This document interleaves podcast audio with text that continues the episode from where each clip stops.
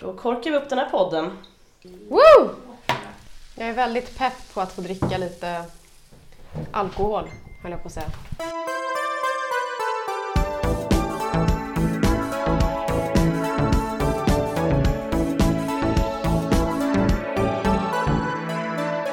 Eh, första gången som Högstadiepodden inleds med bubbel. Mm, som sig bör. Välkomna hit Hanna Brännfält och Anna Malmborg. Tack för att vi fick komma hit. Tack, Välkomna Anna. till eh, Högstadiepoddens fjärde avsnitt. Första gången som vi är tre personer. Ja, och egentligen är det ju lite ironiskt att jag ska prata om högstadiet i en podd eftersom att jag inte ville prata på högstadiet. Eftersom att min röst är så ful. Är så ful, jag tycker att den är helt normal Hanna. Den var exakt likadan då, nästan. Det var ett hjärnspöke kan man säga. Det var ett av eh, alla komplex i den långa listan som kallas för högstadiet. Hur känns det att vara här då? Jo, men det känns bra tycker jag. Jag tycker att eh, det känns jättespännande. Och det ska bli kul att, att reda ut det här med högstadiet en gång för alla. Och Hanna, du har ju suttit här och gjort, ehm, ja vad är det du har gjort egentligen på det här A4-pappret som du bad om att få? En mindmap, eller vad heter det, tankekarta. Ja. Det är en sån där med bubblor. Ja, det gjorde man ju på högstadiet när man forskade. Eller det kanske var på mellanstadiet. Men man gjorde i alla fall mindmaps, tankekartor. Precis, och man har ju aldrig sett en sån här efter det. Nej, eh, men jag tycker det var ändå ganska praktiskt. Jag kanske ska börja göra det på jobbet. Du har dock inte, jag vill bara påpeka att du inte har gjort bubblor av dem, du har bara gjort en bubbla i mitten och sen inte bubblor av dem runt om. Ja, men det är för jag tänker att de kanske kan... Jag kan komma på lite mer saker. Om jag ringer in så är det så himla begränsat till att jag bara får prata om just det. Säger det någonting Så om din personlighet, Hanna? Att jag svävar iväg. Du alltid vill ha frihet att Jag vill fylla alltid i ha mer? frihet att fylla i mer. Vad är det du har strukit över här? Det blir jag genast nyfiken på. Vad står det? Alltså nätlinne känns lite avtalat redan. Va? Nätlinne? Man har inte alla pratat om nätlinnen. Nej. Hade inte ni nätlinnen? Nej. Hade inte ni nätlinnen? Jag hade aldrig nätlinnen. I, i neonfärger. tänker Det här kanske är någonting typiskt för Skövde. Nej, men hade inte ni nät, nätbrynjor i? Nätbrynjorna tycker jag kom mer under gymnasiet, om jag inte minns helt fel. Nej, Jag vi, minns vi, jag hade lätt det på högstadiet. Under, under samma period som, som Wii var väldigt populärt. Men om vi ska prata om er relation till högstadiet, vad, eh, hur är den? För min är ju ganska positiv som vi har hört i den här podden tidigare. Min är ju tack och lov avslutad, men det var fruktansvärt. Ingen förtjänar att gå på högstadiet någonsin. Hur var din Anna? Och jag skulle vilja säga att min högstadietid var, den var faktiskt ganska fin. För jag kom ju från ett mellanstadie som var total katastrof. Hur Så, då? nej men det, det var liksom bara, det var inte roligt. Jag kände aldrig att jag hittade några liksom sköna människor att hänga med. Och jag hängde ju med folk, men jag kände inte att någon förstod mig riktigt. Och så att högstadiet såg jag som en ny chans. Liksom. Så när jag började högstadiet så eh, liksom, jag gick in i det med en helt ny inställning. Att nu jäklar, nu, nu ska en förändring ske i mitt liv. Jag kommer ihåg att när jag började högstadiet så tänkte jag så här, men nu ska jag väl äntligen få en pojkvän. Fick jag ju inte. Tänkte jag med. Jag tänkte också den tanken, det hände inte. Det här är alltså en tanke man tänker och sen så, det hände liksom mig i tvåan på gymnasiet, eller typ efter tvåan. Åh, ja, jag måste få hände det ettan. Ehm, Ja. ja. Men jag ska säga, alltså jag hade inte en, egentligen några problem med att vara mobbad eller så, men jag mobbade mig själv lite. När jag, jag hade ganska kul på mellanstadiet, men när jag kom till högstadiet så tänkte jag, "Ja, men det är nog bättre att jag är med mig själv. Så slipper de andra vara med mig. Du mobbar ut dig själv, motsatsen till solskenshistoria. Ja, jag vet. men eh, högstadiet är slut. Vad skulle du säga Anna? Jag tänkte säga att när jag gick i sexan, och det var ungefär ett halvår innan jag skulle börja högstadiet, så vet jag att jag sa till en, jag frågade en fritidsledare som jag hade mycket förtroende för, och så frågade jag henne så här, Ann-Sofie, ungefär i vilken ålder börjar killar gilla tjejer som inte är sådär tuffa? Jag tror att jag frågade henne så jag hade förtroende för henne. Mm. Hon bara, Anna, det där löser sig när du kommer till högstadiet, sa hon. Men det var den största lögnen jag varit med om i mitt liv.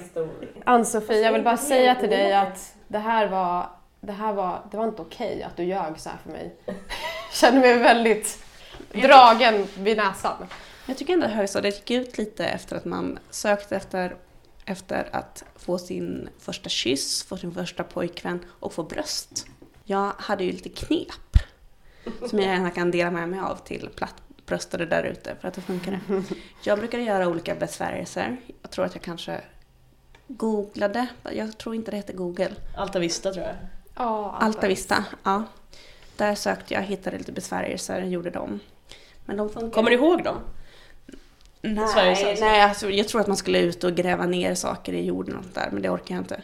Men däremot så, så hittade jag, eller hade jag mynt som jag la på mina bröstvårtor och höll för. Och höll liksom och värmde. Okej, och det skulle stimulera då bröstväxten? Ja, Det, jag har aldrig hört det här i hela mitt liv. Hittade du på det här själv, jag Anna? hittade på det här helt själv. Jaha, okej, Ditt du hade inte geni. läst om det? Nej, det hade jag inte läst om, utan det hittade jag på själv.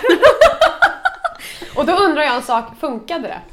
Alltså de ploppade ju ut, men det gick ganska snabbt.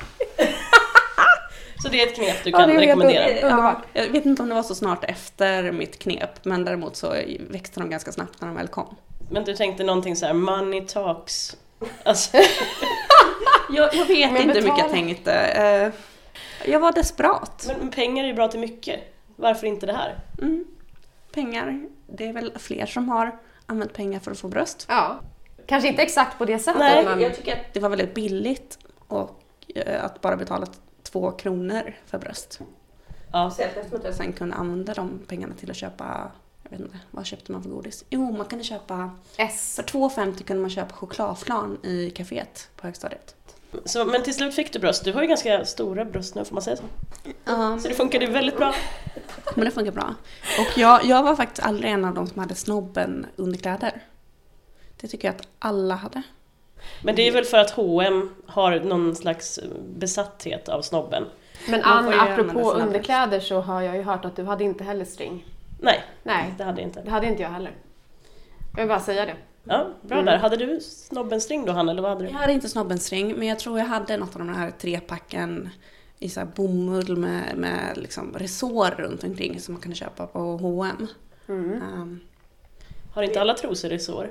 Ja men liksom så att de liksom blev som en påse, att de drogs ihop. De var jättefula, men jag hade, jag hade såna i alla fall. Uh, men jag tvättade dem själv. För att det här var, och torkade på mitt rum. Det här var ju absolut inte någonting som mina föräldrar fick veta. Tror du att de hade blivit förskräckta om de hade fått veta? Eh, nej, det- alltså nu vet jag att de inte blev det. De visste ju att jag hade string. Uh, framförallt så blev det lite svårt att dölja när mina föräldrar hittade min skolåda där jag förvarade mina stringtrosor. och även, alltså det här är så pinsamt, det här har jag aldrig berättat för någon. Eh, jag hade precis fått mens också och vågade inte slänga bindor i papperskorgen hemma.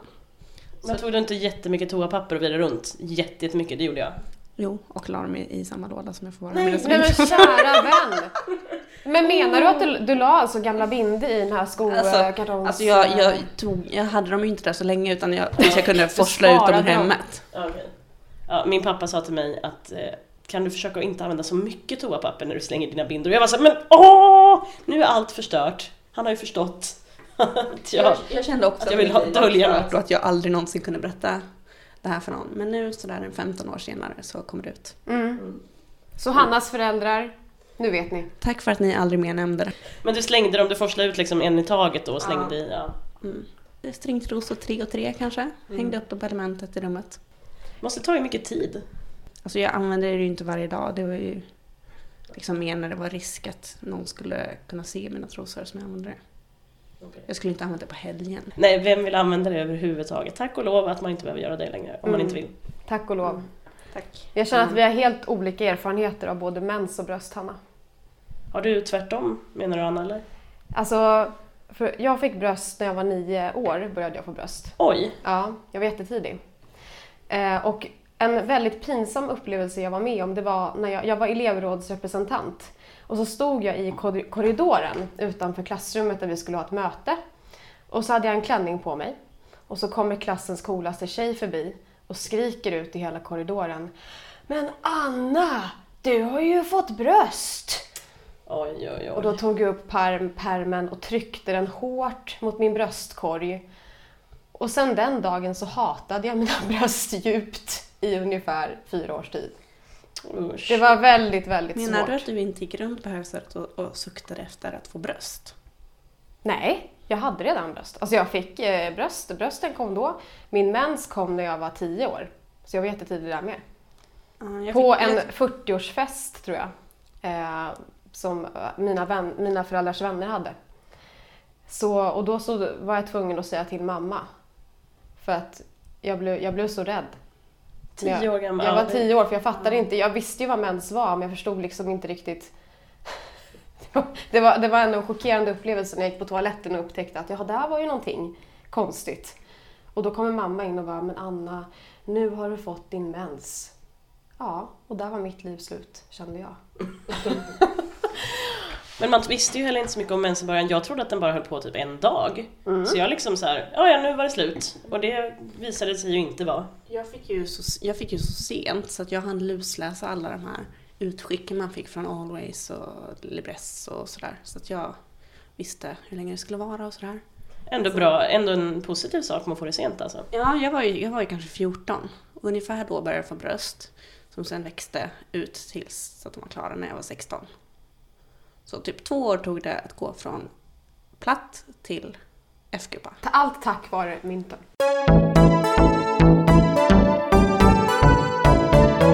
Förresten så glömde jag att, att jag skulle fråga er, det här var ju första frågan på den. hur känner vi varann? Jag har helt frångått det här. Eh, Hur känner vi varann? Dig känner jag genom en annan podd. Exakt. Som var en genialisk podd som heter Superlike-podden. Och så skrev jag ett fanmail. Just det, och det har du ramat in och gett till mig i födelsedagspresent nu. Ditt Jajamän! fanmail. Ja. Jajamän! Jag är ju nyblivet fan till Ann. Men ganska stort fan skulle jag säga. Eh, Och Annas kompis från Frankrike. Mm. Eh, Så Anna sa att hon hade träffat två fantastiska tjejer och att jag borde följa med. Det Och nu är vi här. Nu är vi här. Mm. Nu sitter vi här. Ja. Men ska vi ta och följa eh, Hannas mindmap här? Vad, vad är nästa punkt på din, din fina tankekarta?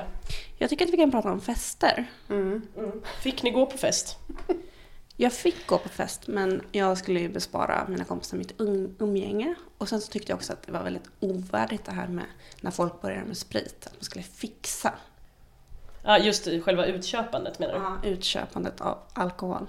Det var ju någon, någon tjejs systers pojkvän som fixade det där och där kände jag att det här är inte värdigt. Det är under min värdighet. Ja.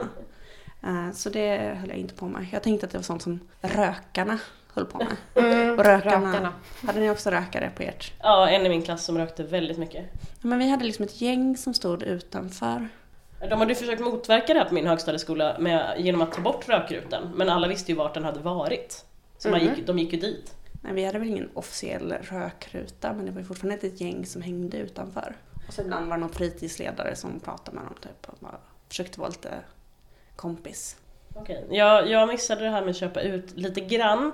För att jag började dricka så pass sent, jag var inte, var inte förrän på nyår eh, två dagar efter att jag fyllt 17 som jag drack första gången. Då snodde jag vodka från mamma, om mamma lyssnar på det här, hej hej! eh, och vi hade en stor, stor ny, nyårsfest. Jag fyllde år då två dagar efter nyår. Eh, och jag hade stulit vodka, blandade med Fanta tror jag. Och sen så blev jag så här, lagom full, ändå bra första fylla. Eh, och då hade vi en stor fest på en lokal och våra, vi var fyra tjejer som hade den där festen. Eh, våra mammor och pappor hade gått med på att ställa upp och vara vakter, annars fick vi inte hyra den här lokalen. Eh, och det var ett fylleslag. Eh, och de här mammorna och papporna tog liksom skift och eh, var där och patrullerade och min mamma hon kom dit och då eh, tog min kompis Kajsa tillfället i akt att dansa en liten dans framför mamma och sjunga Ann är full, Ann är full. Asså. Och mamma gick fram till mig och bara tittade mig djupt i ögonen och bara är, är du full Ann? Och jag bara nej, nej, alltså va? Jag är väl aldrig full, det vet du? Eller hon bara nej, tänkte väl det. Min alkoholdebut var eh, att jag tog ett glas vin på min 18-årsdag. Var det så på riktigt? Ja, det finns bilder på den, på det glas, vinglaset. Vi talar väl Bara bara sanning i den här vinglaset, podden? eller? Ja, men mig, mig och vinglaset, jag hade ett jättefult vitt diadem. Det handlar ju inte riktigt om högstadiet, men så var det. Ja men precis. Anna, gick du på några fester och eh, drack någon sprit Nej. vid den här tiden? Absolut inte. Jag var anti allt som hade med alkohol och eh, sånt att göra. Ni förstår att i min klass Man hör ju att du är från Stockholm. Jag är från Stockholm. Ja. Men vart, vart gick du i skolan? Jag gick i Björkebyskolan. Och vart, vilken som del av stan? ligger no nordväst-ish. Eh, I Järfälla ligger den. Aha, okej. Ja. Och då om vi nog tänker oss att vår klass var som en egen liten ö och alla andra klasser var som en stor klump. Och vår klass var ju lite speciell då för att vi, vi hade en otroligt bra sammanhållning i vår klass och vi hade en grym, eh, en grym vad heter det, mentor. Eh, och vi var inte så här, vi var ju inte en mobbad klass eller så men jag tycker nog ändå att vi stack ut ganska mycket och att det var liksom alla andra klasser, det kändes som att de hängde ihop lite mer eh, än vad vi gjorde. Men du sa att ni hade bra sammanhållning? Ja, men i, i vår klass ja. Okej. ja, ja. Ja. Eh, och det var en rätt fin stämning och vi var en väldigt udda kombination eh, människor överhuvudtaget. Liksom. Eh, Som det så ofta är på Ja, det var, det var udda själar som samlades i den klassen. Men då var vi ett gäng på ungefär ja, åtta tjejer. Och vi tjejer, vi var väl liksom anti hela etablissemanget på högstadiet ungefär. Så vi var väldigt så här, ingen alkohol, eh, inga fester, ingen rökning. Vi typ hade bakkvällar och vi var med i teatergruppen och vi, eh, vi hade liksom våra andra intressen kan man säga. Så att vi, vi gick inte på några fester eller någonting. Jag var livrädd för sånt faktiskt. Jag gick ju oerhört sällan på fest. Det var ju Mm. bara när min kompis Sara hade FF. Eh, vilket inte hände så ofta. Annars hade vi också sådana här bakkvällar och lite sånt där. Mm.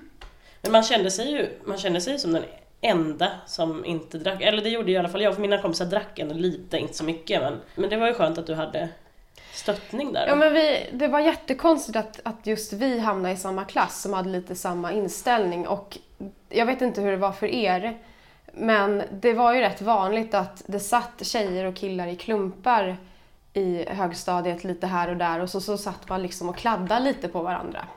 var det på skoltid? sådär- Nej, du menar på festen? Nej, nej, Nej. nej, skoltid. Ja, nej, okej. absolut skoltid. Och så satt de där och kladdade lite på varandra och sådär. Och vi liksom var så här, ah, ni rör inte oss i alla fall. Och så kom vi i en så här lång rad i korridoren och jag tror vi till och med kallades lite så här för maffiatjejerna eller någonting. Om någon, om någon kille närmade oss så blev vi ganska så här lite halvt aggressiva. Men om de hade en trevlig ton, då fick de gärna prata med oss, vilket inte var allt för ofta. Men det är ju Eh. roligt att du säger att gå på rad och sådär för vi, eh, jag och min kompis Johanna gjorde en film, den har vi pratat om i en tidigare avsnitt av podden. Eh, när vi gick i nian som gick ut på, alltså det var en sketchfilm, olika sketch, sketcher. Och en av de här sketcherna var att tjejerna i 9A var annorlunda än alla andra tjejer. Eh, det vill säga, vi, och vi gick på en rad i den här filmen till Just a girl med No doubt. Och så kommer det fram någon kille som ska prata med oss och vi bara såhär, en av oss bara skjuter in hans huvud i skåpet och så går vi så här genom skolkorridoren, har på oss glasög, solglasögon och så har min kompis Kim som klippte den här filmen gjorde det till slow motion att vi liksom gick fram. Alltså Ann, det var precis så där du såg ut när vi kom i skolkorridoren. Jag vill verkligen, ja, perfekt, eh, perfekt bild. Ja, Eh, nej men jag gick ju i klass 7 till 10 gamma på Vasaskolan i Skövde. okej, det här eh, makes no sense Hanna, vad pratar du om?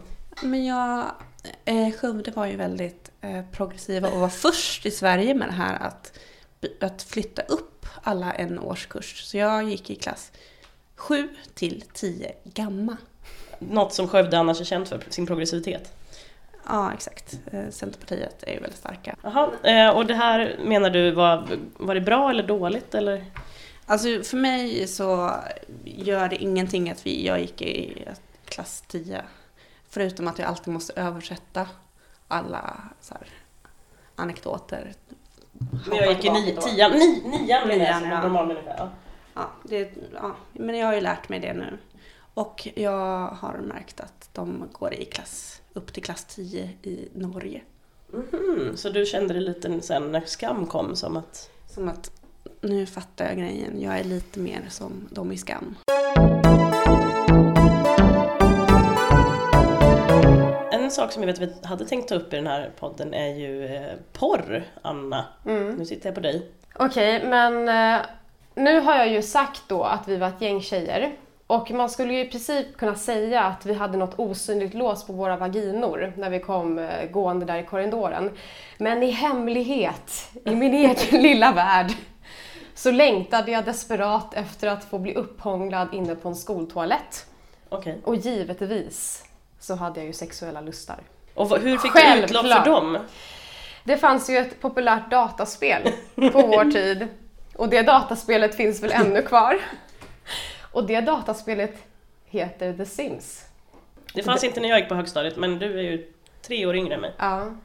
Och The Sims, förstår ni? Där kunde man köpa en hjärtsäng. Jag tror att ni alla Mm, vet ja, vad The vet Sims är. Nu ska inte jag... Jag ska inte nu, nu tar vi inte för givet att alla vet vad The Sims är, men det är alltså att du kan bygga upp en egen, en egen värld. Du kan Jag tror att vi kan säga och- ganska säkert att de flesta som lyssnar på den här podden vet vad Sims är faktiskt. Okej, vi ta säger så det- här, googla det. Ja. Men då kunde man alltså köpa en hjärtsäng. Och i den här hjärtsängen, där kunde de här äh, små människorna helt enkelt ha sex. Nej, myspysa. Myspysa. Stod det det? Det stod myspys. Gjorde det? Det Ja, minns inte jag. jag var också frekvent användare av den här funktionen. Det var rena rama Paradise Hotel när jag gjorde mina hus kan jag säga. Var det det enda de gjorde eller vadå? Nej men det, det var hånglades hit och dit och Var så det kom det en granne kom grannar och de hånglade med varandra och så, så det viktiga var alltid att man fick köpa den här hjärtsängen. Så kunde Det var otrohet alltså, precis som i PH. Det var väldigt mycket otrohet. Och sen kunde de bli jätteosams och slåss och så kunde någon lämna stan också. Hanna, kommer du ihåg när de flörtade med varandra? Hur de lät? Nej. Det här lite så här Camerana Ja, Gabba ja, absolut. Jag vet precis vad du menar. Där har vi ju då simflörtljudet. Du kanske skulle testa om det funkar på i verkligheten? Tycker du det? Ja. Jag tycker du lät väldigt sexig nu när du sa så. Camerala Damana Baba. Ja, men varför inte? Kanske ska testa. Men såg ni på, på vanlig porr då? Alltså jag, vi hade sett TV1000, så ehm, klockan 12 på natten så jag, jag var jätterädd för det här. Alltså jag tyckte det verkade jätteobehagligt. Man läste ju de här med spänning beskrivningarna som var i liksom TV-tidningen. Men jag vågade aldrig titta på det. Ja, Jag Jag är inte. fortfarande rädd på det. Ja, jag med. Gud vilken frigid samling här. Mm. Jag kollade inte Ja, på vi är väldigt frigid- frigida. Kända för det. Eh, ja, nej, men dock att jag sexchattade lite på så här every, everyday. Tänkte precis fråga om ni sexchattade. Nej, jag gjorde inte det. Men alltså, däremot var det ju väldigt många äldre män som var intresserade av mig. Hur visade det sig? Nej, men dels så, det var ofta när jag, var, när jag någon gång var på såna här diskon så kunde det komma fram 19-åringar och bara du kommer bli snygg när du blir stor. Eller när man hängde på Lunarstorm så var det till exempel en, eh, en kille som bodde i Stockholm, kille, man, 39 år, jag var 14. Nej men för fan. Nej, för... Jo, eh, som skrev till mig. Och han utgav sig till och med för att vara 39 år. Ehm, Och Han du var- tänkte mm, Han var ärlig. Alltså, han, såg, han, såg ganska, han såg ganska mycket ut som E-Type faktiskt. Eh, och, och försörjde sig på DJ på Finlandsfärjor. Yes. Och han ville då att jag skulle möta honom i hamnen och ta emot ett kilo choklad. Ett kilo också. Ja, för att han eh, frågade om jag gillar choklad och så bara, ja, jo men det gör jag. Men, jag, men du kan ta med dig din pappa. Är men jag, jag gick inte med på det. Okej, men du skulle också åka upp till Stockholm från Skövde för att hämta ett kilo choklad. Jag vet inte, jag tror han skulle spela, ha någon spelning i Göteborg så jag skulle bara behöva åka dit. Men ja, det var fortfarande inte aktuellt. Alltså det hände aldrig. Det hände aldrig. Men du fick Ja. ta med din pappa? Ja, men jag vet inte riktigt hur pappa skulle ha ställt sig till det. Jag, jag kunde ändå känna på mig att det inte var någonting som han var sugen på. Nej, han kanske också kunde betala egen choklad till sin dotter. Ja, jag, jag, faktiskt, jag berättade när, när jag spånade lite inför den här podden så berättade jag om det för mina föräldrar. Och de lovade mig ett kilo choklad så jag kan fortfarande casha ut det när jag behöver. Men, Bra deal. perfekt. Mm. perfekt. Hur var det med dig då Anna? Hittade du några spännande män att eh, chatta med på den här tiden? Ehm, ja, jag vet att jag provade, alltså det här var ju en skam liksom. Att man höll på med det här. Det var ju lite det här, man gick in och så hette man någonting helt galet, typ så här äh, Sockerskorpan 87 eller någonting, eller Sockerskorpan 14 eller någonting. Så fick man väl napp där på någon liten man. Och så, så började man lite sådär äh, försiktigt. Vilket jag- forum var du på? Åh, vad kan det... Passagen eller någonting kanske? Men Kan ni hade alltså ert riktiga årtal i namnet? Ja, jag tror jag säkert skrev att jag var 14 eller 15. Ja, det, men det var viktigt att skriva vilket år man född. Ja men det stod Ja, att nej, man men- skulle skriva ålder och då skrev jag min ålder. Jag ja, tänkte att, men jag, ja, jag hängde del på snyggast.se. Man kunde la- ladda upp en bild och så fick folk rösta på ägg. Liksom. Fruktansvärd sida, fruktansvärd idé. Fruktansvärd sida, men man var, jag var ju alltid minst två år äldre. Eh, Och därifrån, ja men jag, jag tror, ja men vi sexchattade nog ändå. Men då var det jag och mina kompisar som sexchattade tillsammans med en kille. Jag kommer speciellt ihåg en som hette Danny tror jag. eh, Som hade en väldigt snygg bild. Och så vi videochattade med honom. Han, han hade ju aldrig på sin video. Mystiskt. Ja, så vi skickade ju bilder på oss själva. Alltså inte, det fanns ju inte, det var inte några spexiga bilder så egentligen. Men jag vet att vi vid något tillfälle skickade bild där man såg att vi hade string. Eh, Alltså där stringen stack upp liksom ovanför byxorna. Och det var ju, det var ju vä- väldigt uppstyrt när vi skulle ta det här fotot för att ingen av oss hade ju string, string på oss. Vi var hemma i min källare så att det var ju liksom bara att rota upp tre, tre par string från min, min Skolåda. Skollåda. Eh, De var rena. Ehm, Ja, och sen så tog vi foto och skickade till Danny som var 18. O- Om, oklart om han var 18. Mm. Självklart var det han som var på bilderna. och sen så hade vi någon som hette Slaktan och var 21. Som faktiskt var från Skövde till och med. Som jag också chattade med. Men märkligt nog så var det aldrig någon av de här killarna som hade på sin, sin kamera. Eller skickade några bilder utöver de som fanns på Snyggast. Det är jättekonstigt. Det, det är så Varför hade de märkligt, inte man det? fattar inte riktigt vad som Nej. hände. Mm. Men vi gjorde inte sånt där i grupp och det fanns heller inte så här videochatt när jag gick i högstadiet. Men däremot så busringde vi extremt mycket. Jag och min kompis Johanna och eh, någon gång så minns jag att vi liksom samlades ett helt gäng hemma hos mig. För jag och Johanna hade båda eh, mammor som jobbade inom så här skola, dagis. Eh, som hade dolt nummer. Vi hade det hemma. Jag, både jag och Johanna hade dolt nummer. Så då, och då minns jag att vi kokade ihop. Eh, jag var väldigt bra på att hålla masken. Jag, jag är fortfarande ofta väldigt bra på att hålla masken i olika sammanhang. Så jag fick alltid ringa.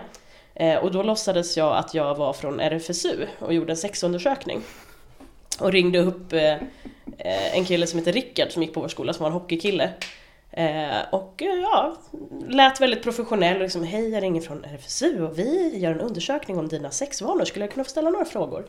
Eh, och han bara Jajamän! Och så började jag liksom fråga och, och liksom skrev upp svaren minns jag på ett papper och medan vi var kanske så här 10 pers hemma hos mig ur min klass som alla låg och tittade på liksom vad jag skrev. Alla visste om att jag ringde den här kill- killen. Jag hittade på under tiden som jag skrev eh, vad jag skulle fråga härnäst och jag minns att jag sa så här eh, Beskriv din sexdebut med tre ord. Yes. Och han bara Mysigt. Det, det- jag minns bara att jag svarade just det. Ja. Men det är, det är en väldigt bra beskrivning. Jag tror inte många tjejer kanske Mysigt. håller med om det. Jag vet inte om jag skulle beskriva min sexdebut som musik. Ja. Långt Min var ifrån. nog mysig faktiskt. Alltså? Jag är glad för din skull att den var det. Så det tog, man visste ju inte riktigt om den var inne och sådär men det hör väl till. Det visste, Ska den jag, vara där? det visste jag för det gjorde så jävla ont. Jag vet inte om den var inne. Nej okej, den var kanske inte det då. I och med att det var mysigt och att det inte gjorde någon... Ja, nej, det gör inte ont för andra ska sägas. Eh, Men Nej. det var inte det här vi skulle komma in på för det, min sexdebut skedde inte på högstadiet. Nej, inte min heller. Inte min heller. Ska vi lämna det där hän liksom? Ja, det kan vi göra.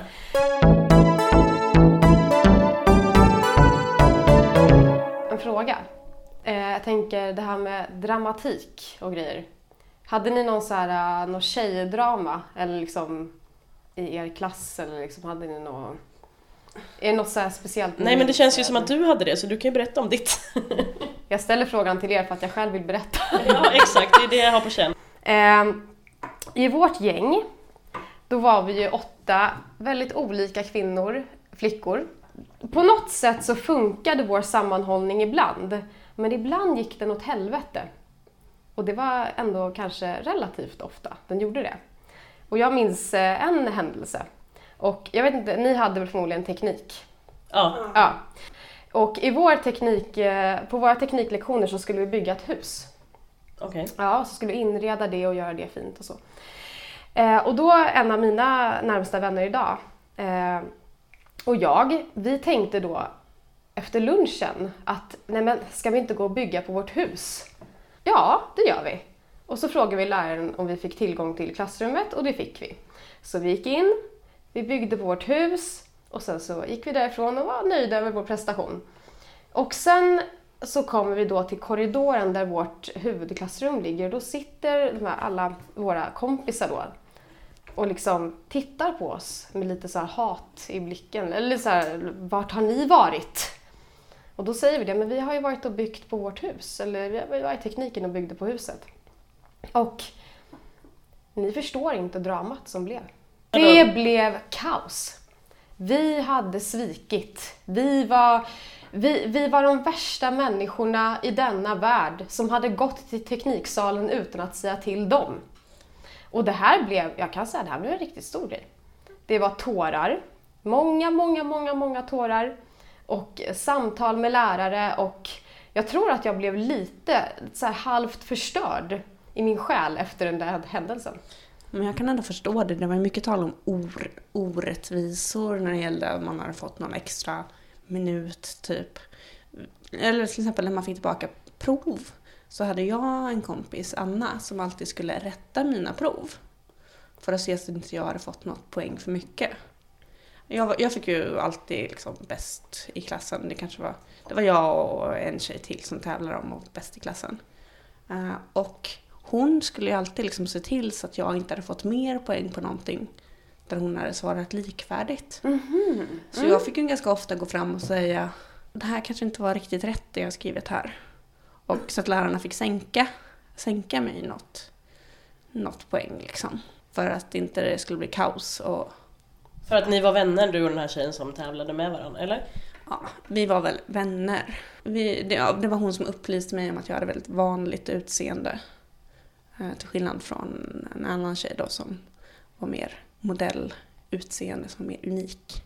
Okej, okay. mm. men det är väl bra att ha ett vanligt utseende tänker jag. Alltså, det var ju inte, det var inte som att hon sa att du var ful. Mm. Men det var liksom som kommentar till, jag var ju, jag var ju lång och smal. Och Jaha. Då, då får man ju alltid höra att ah, men du, du skulle kunna bli modell av de som är liksom korta. Uh, och det var inte så, det var inte jag som sa ah, jag är så lång och smal, jag skulle kunna bli modell. Men hon var tvungen att rättvisa då att nej men Hanna har ju ett väldigt alldagligt utseende då, var väl meningen med vanligt. Men alla vi som har sett America's Next Top Model vet ju att man vet aldrig. Tyra kan locka fram liksom, ja. det är ju de här vanliga tjejerna som har varit liksom mm. inte ansedda så snygga i högstadiet som sen. Som sen ja. reser mot toppen. Jag, jag, var ju, jag var ganska nära att få min liksom, revansch från det. När jag var på Gotland när jag var 14. Och en bil tvärnitar, kör upp på trottoaren framför mig. Och, eh, och så fick jag vara med på en uttagning till en till en eh, modevisning med Wii. Som var det coolaste märket då. Men sen så, sen så fotade de oss framför ringmuren. Och sen, fick jag, sen så var vi tre tjejer som de har hittat på Gotland. Som fick provgå. Men eh, sen så var det väl, hade jag ju för vanligt utseende. Jag såg för snäll ut. De sa att de bara valt ut tjejer med typ stora näsor och sådär. så de har inte plockat någon. Lite kantiga drag. Icke-professionell modell. Okej. Okay. Men det var ju nära revansch. Mm. Absolut. Verkligen. Men jag var också, jag var också på någon mer sån här modelluttagning, vilket var sjukt pinsamt. Men ja. Vadå, berätta mer. Det här är så långt från mitt liv som 1,57 lång. Ja men jag var ju... Ja men jag var väl strax innan 1,80 då också. Uh, men vägde typ två kilo. Uh, så jag var på någon sån här uttagning, Elite Models grej. Fick åka till Göteborg, mamma följde med. Uh, och sen så fick jag provgå och typ ta lite foton. Fick lite sminktips. Typ måla inte eyeliner bara på insidan av ögat. Ja, något som du har tagit med dig in i vuxenlivet? Det har jag tagit med mig in i vuxenlivet. I övrigt så vet jag inte om det gav mig så mycket. Inget modellkontrakt? Inget modellkontrakt, tack och lov. Men en bra historia i den här podden? Ja. Hyfsad ja. historia Ja, hyfsad.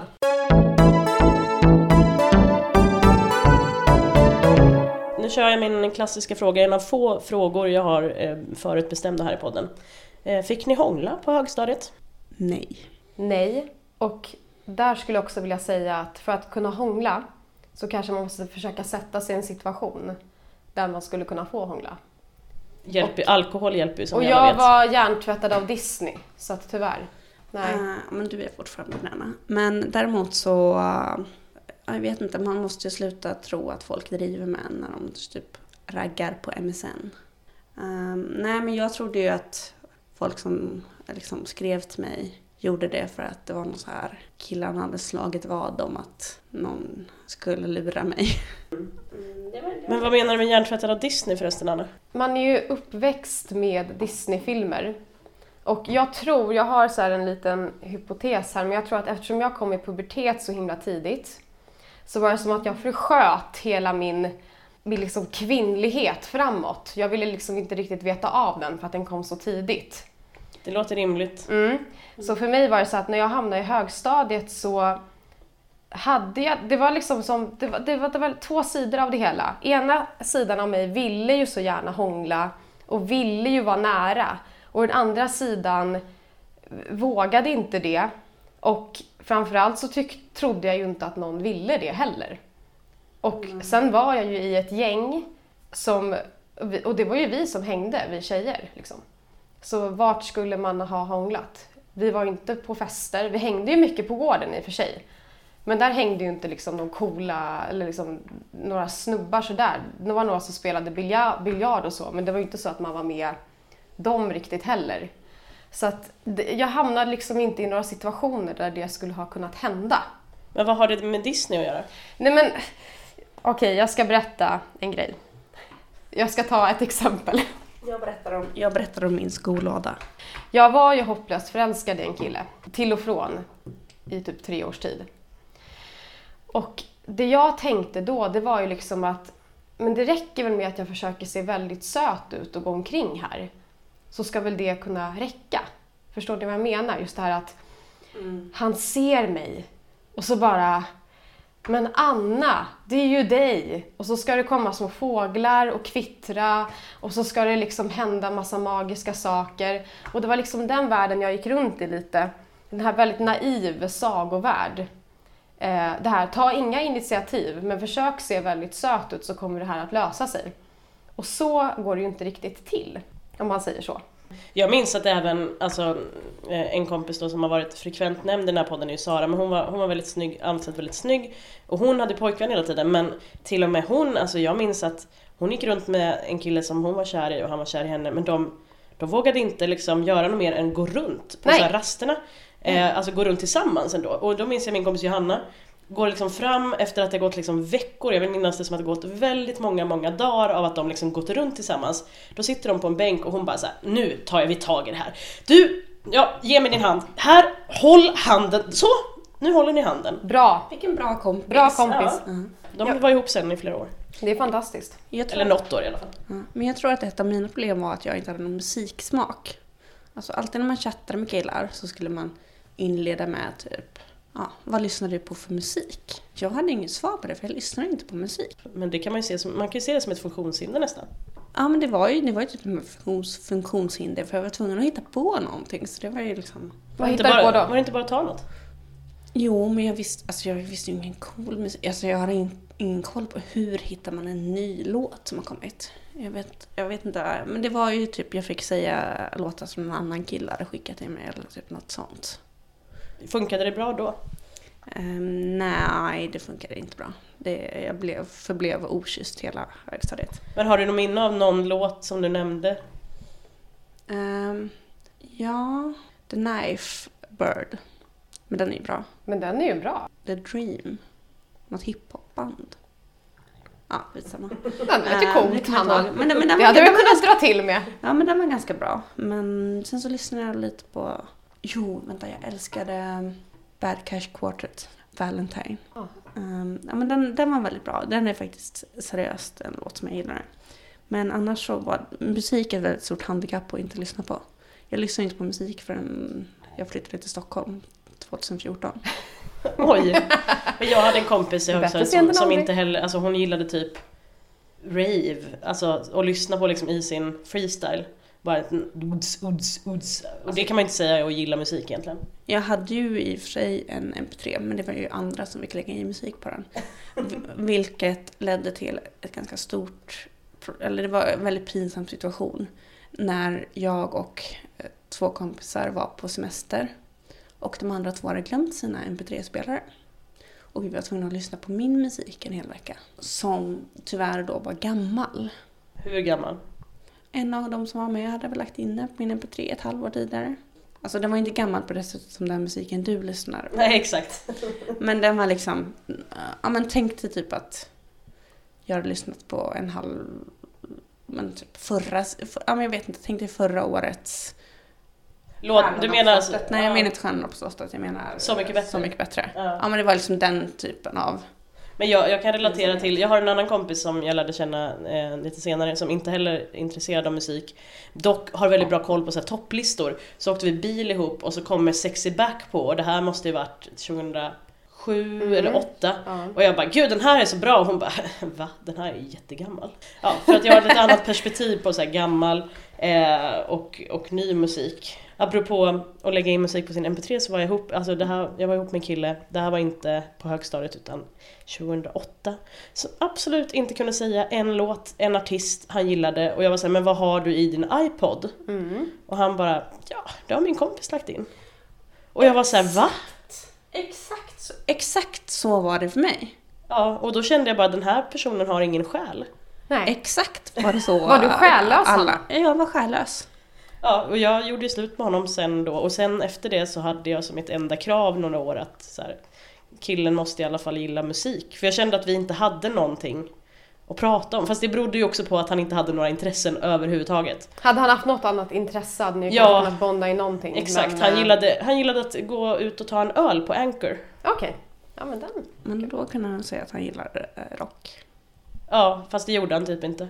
Han gillade ingen musik. Nej, men jag gillar ju ingen musik, men jag var snäll. Mm. Jag var redig. Alltså, hade ni också så här... Hade ni Lunarstorm? Jajamän. Ja, ja. Ja, men då skrev man ibland kompislistor. Ja, nej det var inget jag Ja, sysslade men med. man brukar skriva typ tjejerna i klassen. Och jag brukar bli beskriven som redig. Okej, ja det är väl positivt.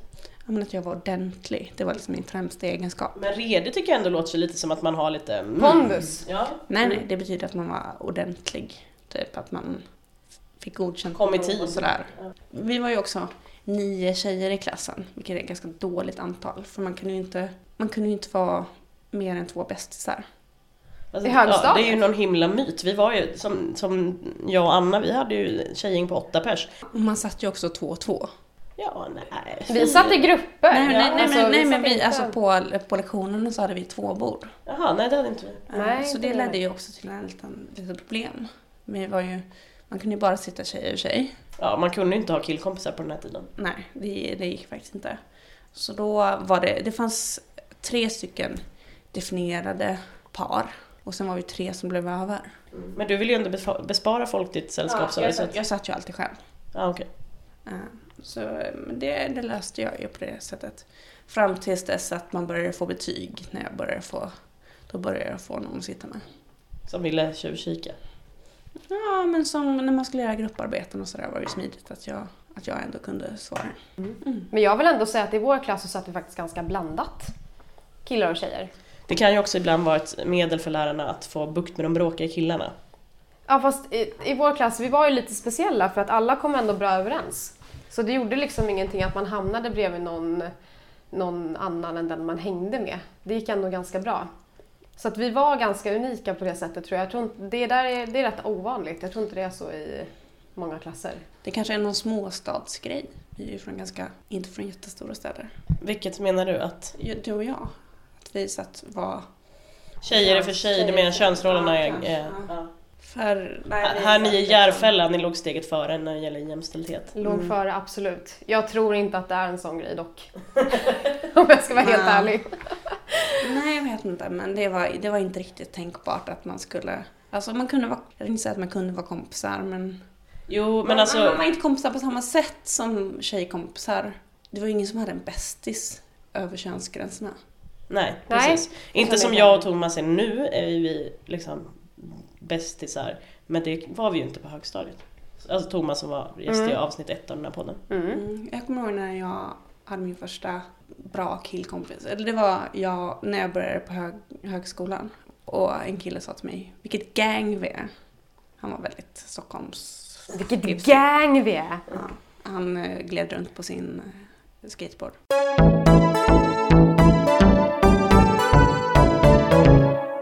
Bara nämna min maskerad i nian, för det var ganska traumatiskt. Var det här någon tradition? Ja, ah, varje år så var det en, trauma, en traumatisk, eh, var det en maskerad i nian, så här, lektionstid. Eller skoltid, da- dagtid liksom. Jaha. Eh, och jag och mina två bästa kompisar, eller de var bästisar och jag var näst bäst kompis. Vi skulle klä ut oss till Günther and the Sun- Sunshine Girls. Så Anna var Günther, hade liksom fluffig, eh, leopardmönstrad ja, skjorta.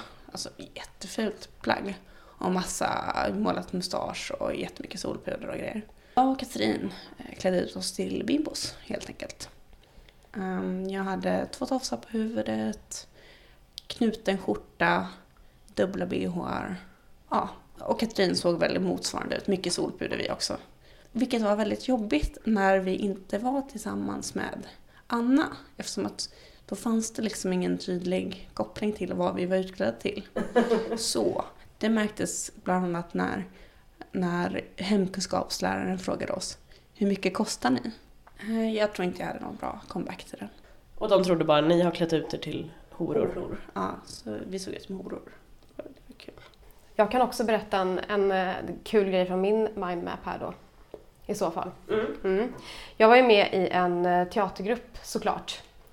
Och eh, den här teatergruppen då, vi gjorde ju föreställningar. Bland annat Grease satte vi upp. Vi, vi ska inte prata om Grease, Vem var prata... du i Grease? Gissa. Var du Sandy? Jag var Sandy. Wow! Jag hade en jättefin 50-talsklänning på mig som jag var väldigt nöjd med. Och anledningen till att jag ville vara Sandy var för att jag skulle få ha den här klänningen. Men det är inte det som jag ska prata om, utan jag ska prata om Elisabeths internatskola. Och det var en föreställning som vi skrev själva. En fantastisk musikal.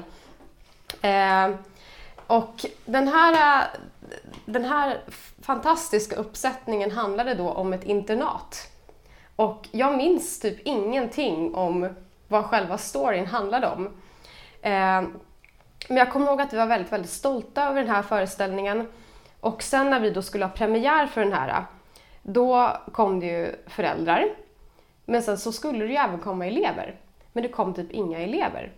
Så då fick ju vi gå ut på gården och ragga upp de som var där och locka in dem. För det var ingen som ville se den här. Så då så, så, det var ingen som ville se Elisabeths internatskola.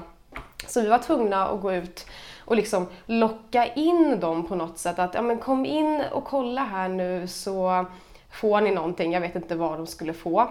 Och lärarna, eller våra ledare kom ut och blängde argt på dem som spelade biljard.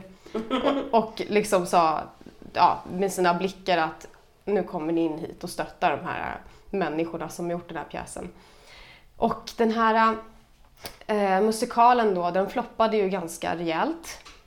Eh, men, På eh, vilket sätt? The, the box office? Siffrorna var... Nej men det var... Det, jag tror att... innehållet som var dåligt? Jag tror att vi var, nej det var säkert ett helt underbart innehåll. Jag kommer ihåg ibland när man tittade ut på publiken och kollade på de här människorna som vi hade lockat in. Då satt de och såg otroligt, otroligt deprimerade ut. Och det såg ut som att de ville vara var som helst utom exakt där. Vi hade ju en tradition på min skola eh, att i nian så fick man, om man var med i teatergruppen som jag var, eh, sätta upp skolmusikalen. Eh, och det var alltid så att eleverna skrev den och sen så hade vi en extern låtskrivare som skrev låtarna. Eh, den här musikalen som vi gjorde den hette Millenniets Miss, det här var år 2000. Eh, och det handlade om en skönhetstävling. Oh.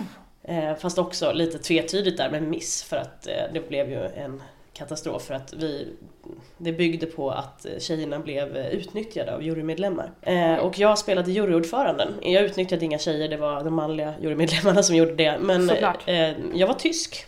Så jag var en galen tysk kvinna, väldigt barsk, som hade på mig ridstövlar, ridbyxor och en piska och skulle lära dem hur man skulle gå och stå. Och bryta på tyska samtidigt. Mm. Och jag var alltså 15 år. Och det här känns ju Det här låter ju lite... Det låter lite sus- suspekt. Ja men också, eh, en, BDSM. Jag ska- också förebådande för att jag sen, vem kunde veta att jag sen skulle eh, flytta till Tyskland och bli jättebra på att bryta på tyska. Jag tror att min brytning då var mycket sämre än nu så man skulle vilja gå tillbaka till och röstcoacha mig. Håller på mycket med BDSM i Tyskland. Det, de är väldigt eh, utlevande sexuellt i Tyskland. Mycket, prostitution är helt lagligt och så vidare. Jag vet inte hur det ser ut med BDSM men de känns väldigt frigjorda på det sättet. De tycker att vi är i Sverige men de, De är mer- öppna. Ja, det är. Öppna för lite vad som helst. Men ni fick BDSM-vibbar, det var inte det jag skulle säga. Jag skulle säga att det var roligt och ironiskt på något sätt att jag fick spela tysk. Det sa någonting, någonting om din framtid. Men- det gav en hint. Men i motsats till dig Anna så kommer jag ihåg varje låt, te- hela texten som var i den här musikalen. Jag kommer ihåg varje scen. Mm. Jag har ju ett sjukt minne också. Men, och ibland får jag de här låtarna, alltså det har gått 17 år. Mm. Får de fortfarande på hjärnan. Mm. Kan gå en hel dag och sjunga Kommer han att se mig? Kommer han tillbaka? Vill jag att han gör det? Och är det mig han vill ha? Men jag måste då säga att när vi satte upp musikalen Peter Pan i gymnasiet, då skrev vi alla låtar. Och de låtarna kommer jag ihåg. Vi flyger, vi flyger med vindens fart. Det kommer bli fullkomligt underbart. Låt vinden fatta tag i ditt hår. Vi glömmer allt som hände igår. Ja, vi hade inga musikaler. Men däremot så valde vi Lucia efter den som, vem som sjöng sämst. Det låter ju som något för killarna i min klass.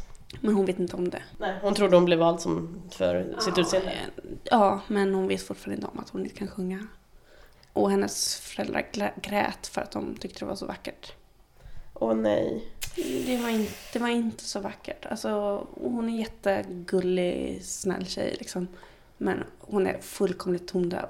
Man skulle kunna göra en grej av det och bli ett så Youtube-klipp på någon som sökt till Idol och sjungit sämst. Men du har inte sett henne där eller så? Jag har inte sett henne där. Alltså, hon förtjänade inte det för folk skrattade.